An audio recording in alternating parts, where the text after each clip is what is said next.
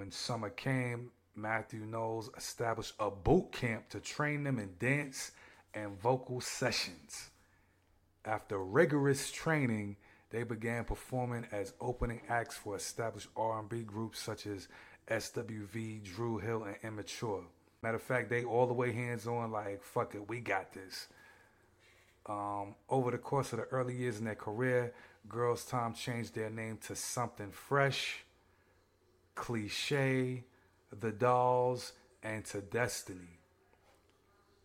The group signed with Elektra Records with the name Destiny, but were dropped several months later because, oh, before they could release an album.